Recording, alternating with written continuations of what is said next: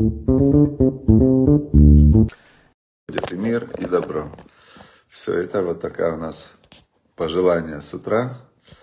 И все у нас, мы на всех каналах. Доброе утро, Шавуатов. Итак, мы продолжаем изучать книгу Равшала Маруша «Благодарность». Это Тора, называется «Сад благодарности». Это учение Раби Нахмана из Бреслова, который похоронен в Умане, и куда ездят каждый раз на Рошашина десятки тысяч людей на его могилу, потому что он э, нес очень-очень вот такое вот учение, учение радости, учение э, преодоления каких-то сложных моментов в жизни. И у него как раз, как раз у него вот учение такое, знаете, для людей, которые попали в какой-то жизненной, очень сложной ситуации, оно идеально подходит. Выйти из этой ситуации и э, идти по пути э, радости и благодарности. Это тот путь, по которому ведет Раби Нахман и его ученик Рав Шаломаруш, его последователь через несколько поколений.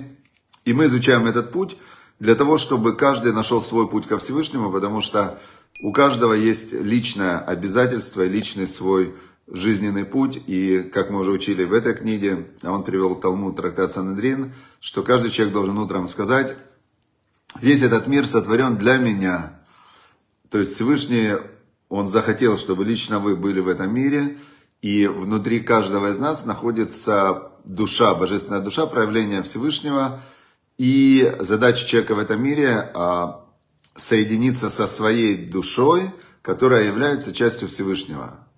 И вот в этом как раз идет вся-вся работа.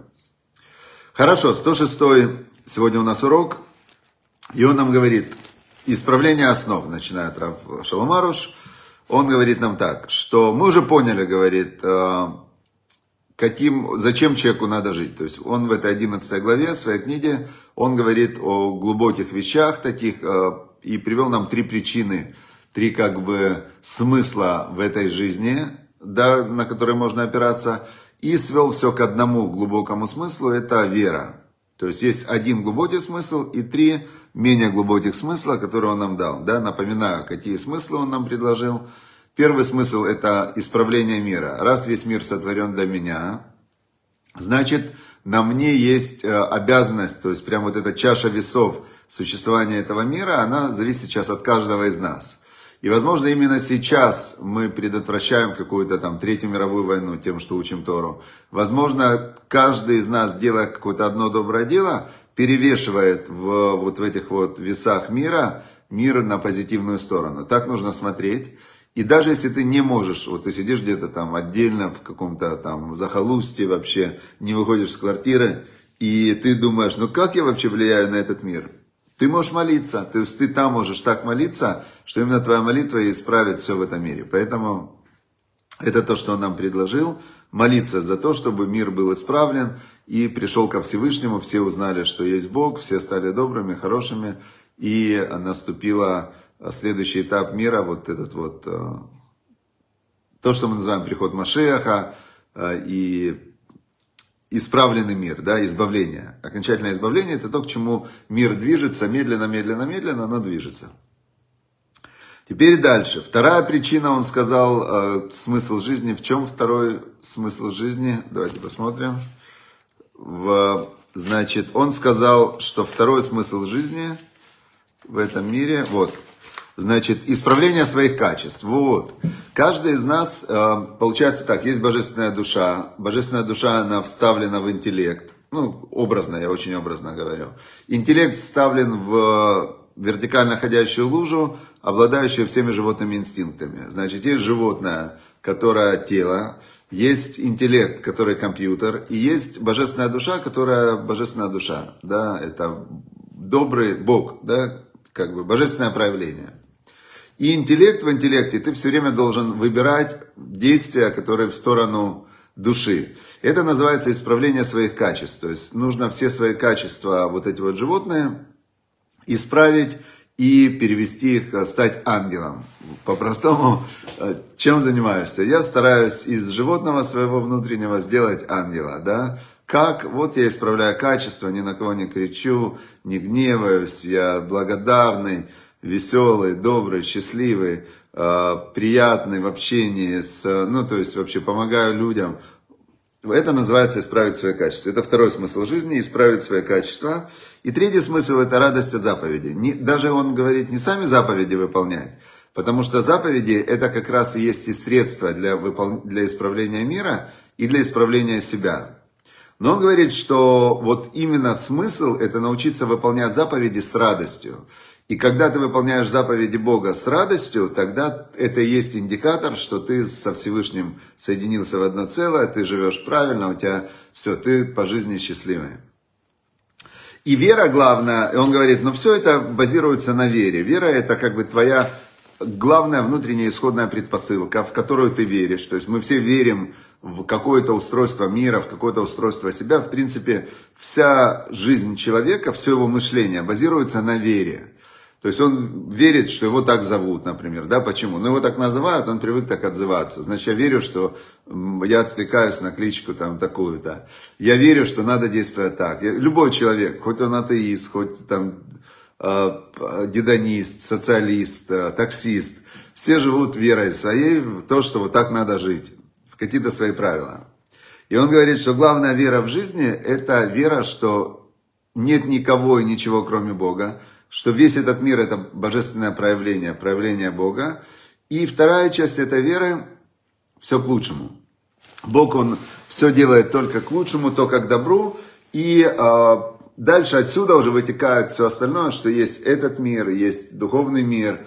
Душа, когда выходит из тела, это называется третье, третье рождение, да, и так далее. Не надо вообще кричать. Кричать это вообще нехорошо, потому что если ты обижаешь какого-то человека, то все твои хорошие побуждения, они, ну, как бы, они в, как сказать, но они минус от этого, он намного больше, чем тот результат, который ты добиваешься криком.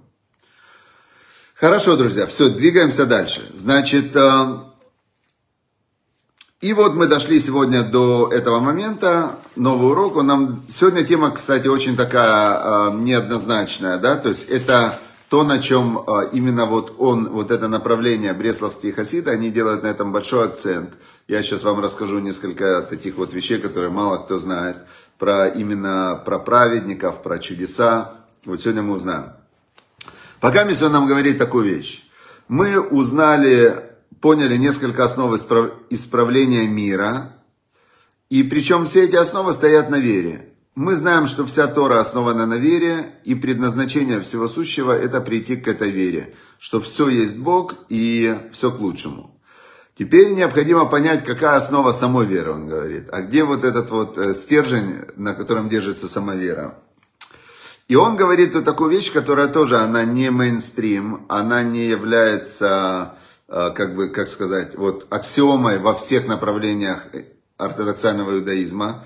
Э, то есть это очень важная вещь, но, но ее важность, она не, как сказать, не такая, он говорит, что это самое важное, что важнее этого нет. Он говорит, основное это сохранность завета. Что такое сохранность завета? Союза. Завет это союз, на иврите это брит. Брит это союз, да, союз с Богом. Это э, сохранность завета означает все связанное со скромным поведением и чистотой семейной жизни, как мы разъясним ниже. Он говорит, самое важное это обуздать свой инстинкт размножения.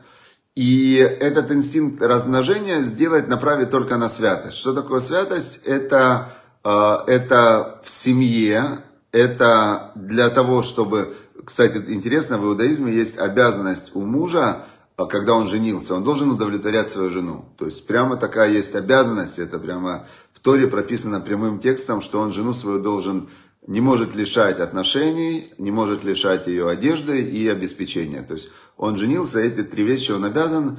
И есть даже целая там трактат, называется «Ктубот». «Ктуба» – это брачный договор, который э, мужчина обязуется, вот когда стоит хупа, ну вот э, как свадьба, да, у них, как в, привыкли мы слово венчание, да, это кидуши называется проект, процесс в иудаизме, когда они женятся муж с женой. И он подписывает до этого при двух свидетелях э, брачный договор, ктуба называется. И эта ктуба есть у женщины как, э, ну, как ее документ, который гарантирует их совместную семейную жизнь. Кто бы это?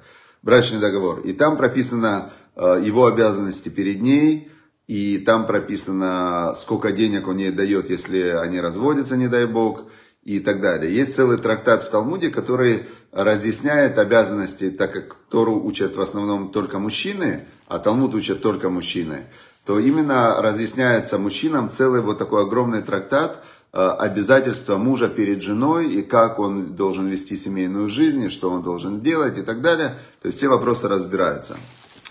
И значит, э, есть в регламентируется семейная жизнь, он пишет, что главное это скромное поведение, чистота семейной жизни, как мы разъясним ниже. Он говорит, это, это главное, это фундамент. И дальше он э, это доказывает из книг по, по Кабале, то есть по прямому Всевышний э, проверил Авраама, было 10 испытаний. И Авраам, про отец Авраам, он прошел 10 испытаний. Последнее испытание, самое тяжелое было принести в жертву, убить своего сына, которого Бог сказал ему, до этого он ему дал его, и э, значит, и вся жизнь Авраама была против зла, против человеческих жертвоприношений которые были, практиковались у идолопоклонников, и он всю жизнь проповедовал против жертвоприношений, и тут Бог его проверяет, э, он уже старец, патриарх такой, Авраам, признанный всем миром, миром такой, э, как э, его назвали Коин, Насило им, его назвали князь Бога, да, то есть весь мир тогда знал, что Авраам это проявление Всевышнего в этом мире, и он был добро, распространял веру в Бога, воевал всю жизнь против идолопоклонства, все. И тут друг Бог ему говорит, а теперь принеси своего сына в жертву. То есть это было испытание и для Авраама в плане его любви к сыну, в плане его вообще человеческих качеств, но также это было, представляете, когда человеку говорят, всю жизнь он шел по одному пути, и тут он должен сделать что-то, что прямо противоречит его.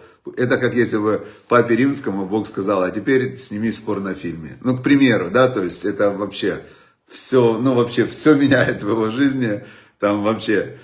И Авраам, в этом и было испытание, что он услышал э, голос Всевышнего, и э, был же до этого приказ Всевышнего, и тут был приказ Всевышнего. Только вот этот последний приказ Всевышнего, он шел против природы Авраама, он не хотел убивать сына. То есть это чуть даже не похоже на испытание, если бы было Папы Римскому, потому что, может, э, есть вещи, которые человек хочет сделать, а он этого не хотел. В общем, Бог ему сказал в конце, в Торе написано так, что когда же он выстоял в тяжком испытании, Всевышний благословил его и сказал, «И благословятся в потомстве твоем все народы земли за то, что ты послушался голоса моего».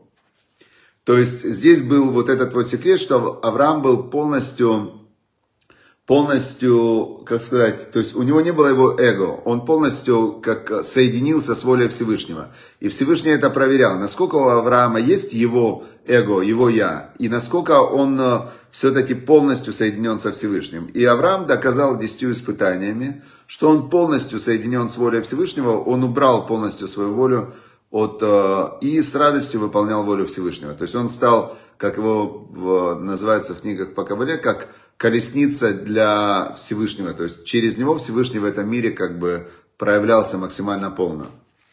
И дальше, но он говорит, вот здесь, э, в книге по Кабале говорят, что здесь там по последним буквам, здесь скрыт еще один секрет, что это завет Брит, э, то есть, что он имеется в виду, разъясняет нам этот комментарий, речь идет не только о том, что Авраам послушался Всевышнего, повелевшего ему принести в жертву сына, но и послушание Авраама на протяжении всей его жизни, в особенности о соблюдении завета обрезания.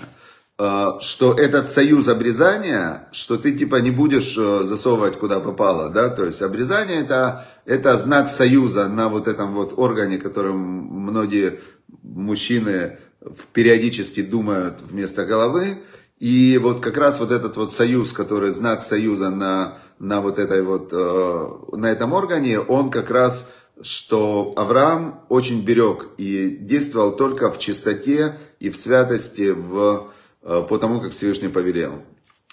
То есть был верен в Всевышнему. И дальше он говорит такую вещь, что и Иосиф, который выстоял в испытании с женой Патифара, когда он был в Египте, и жена Патифара этого, ну, министра, у которого он был рабом, Иосиф, жена Патифара соблазняла Иосифа. И Иосиф сказал, прям все его было испытание, э, что, значит, э, было все испытание Иосифа, что он сказал, нет, я не могу нарушить, как ты жена моего хозяина и так далее. Значит, он именно за это он был награжден. И про Якова, который написано, когда он благословлял своих сыновей, что Реувен, его первенец, это был крепость моя, начаток силы моей, что это его было первые отношения сексуальные в жизни, когда у него родился его первый первенец, был зачат, а Якова уже было тогда больше 60 лет. То есть, что вот именно в этом есть какая-то особая, особая сила, пишет он. Теперь а, я вам скажу такую вещь интересную. Есть а, такой великий был мудрец, чудотворец, а, значит, а, дальше он приводит, интересно, почему именно здесь есть э, скрыта большая сила огромная.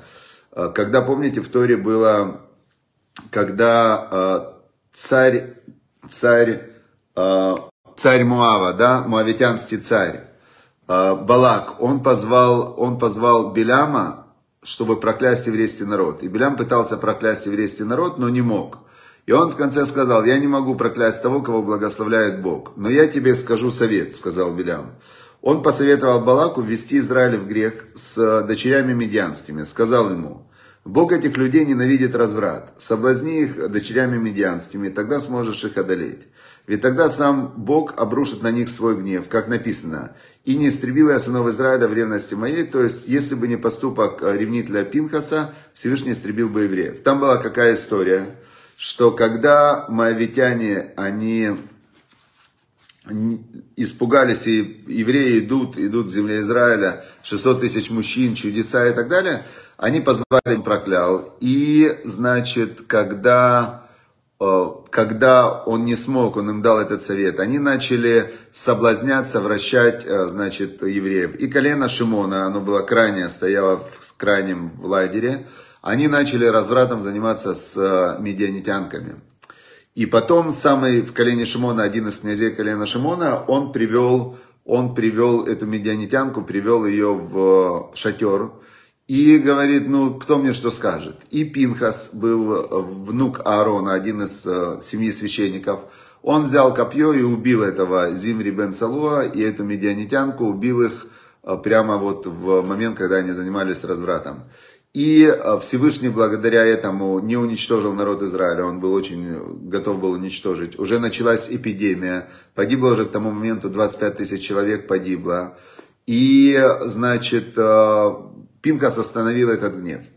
И он здесь говорит, что главное вот этой вот проверкой, насколько ты э, на связи со Всевышним, то есть вот этот канал, является то, насколько ты сохраняешь чистоту семейной жизни.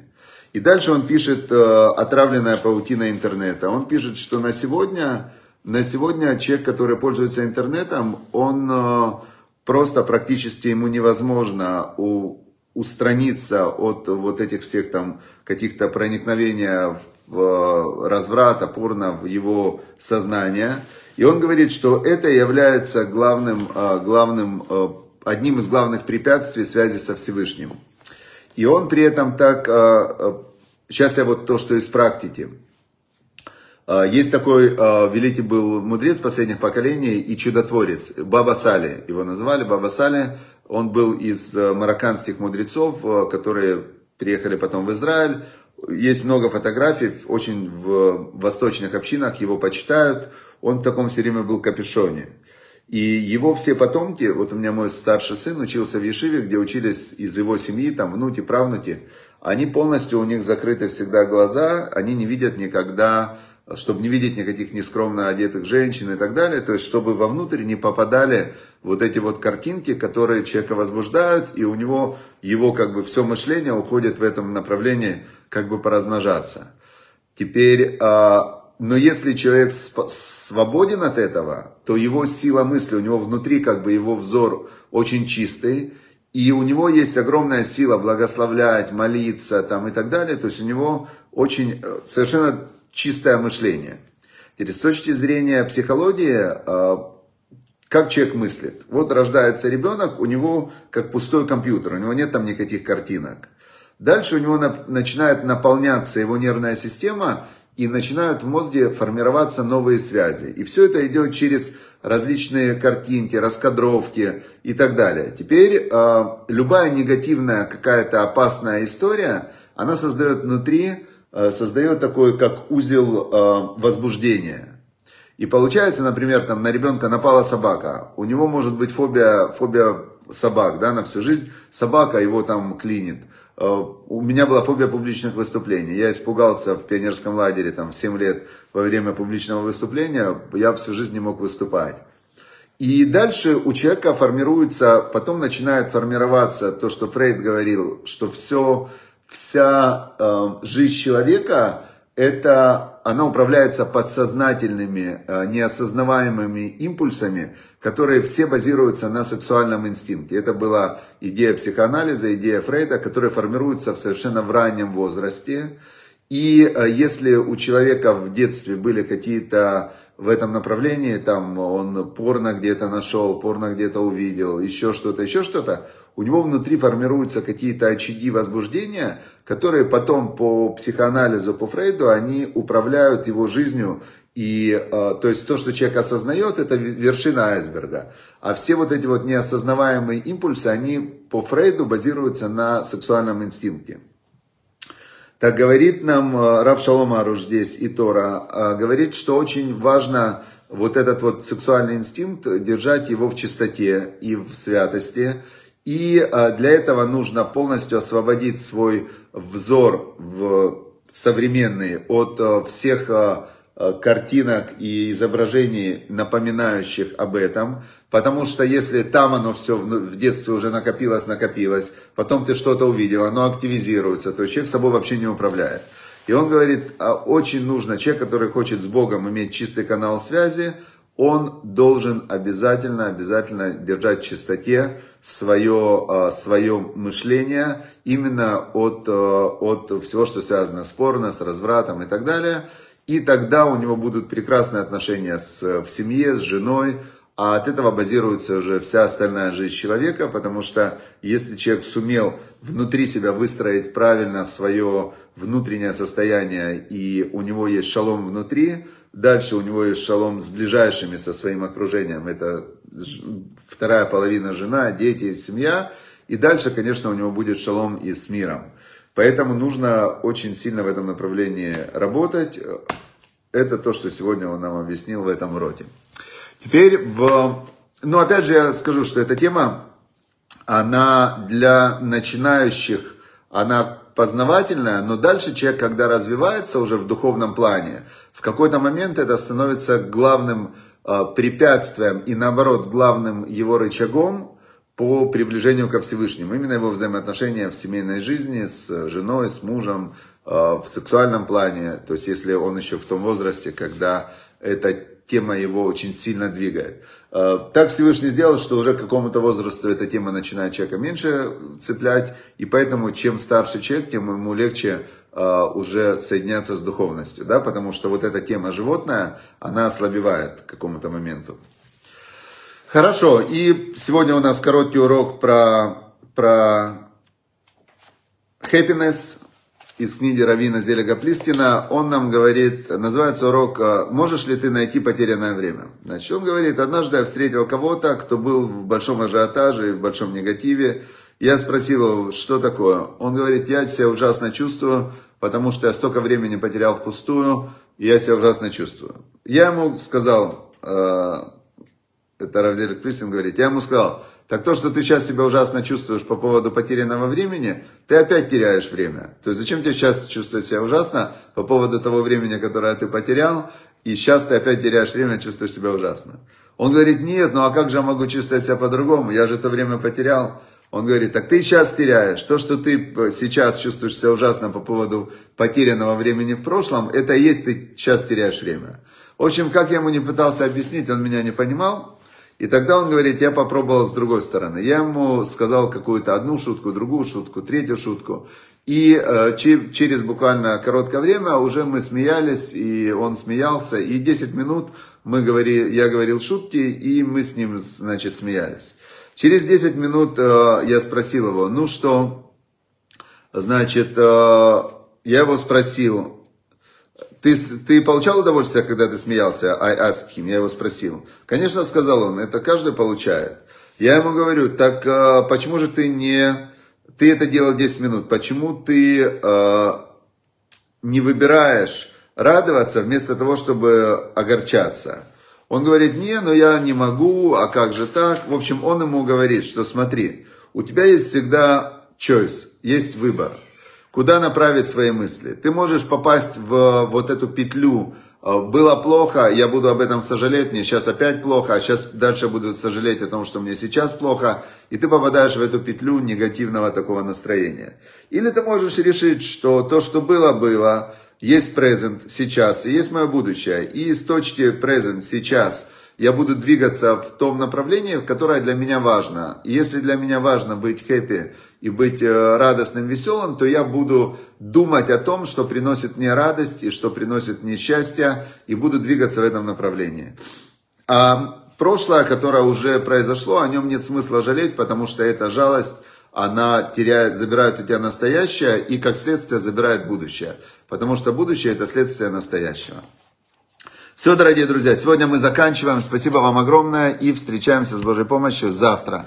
Все, удачи, всем успехов, чтобы Всевышний дал вам благополучие во всех, во всех хороших делах, и чтобы мы были благодарны Всевышнему и выполняли его советы. Все, удачи, успехов, до завтра.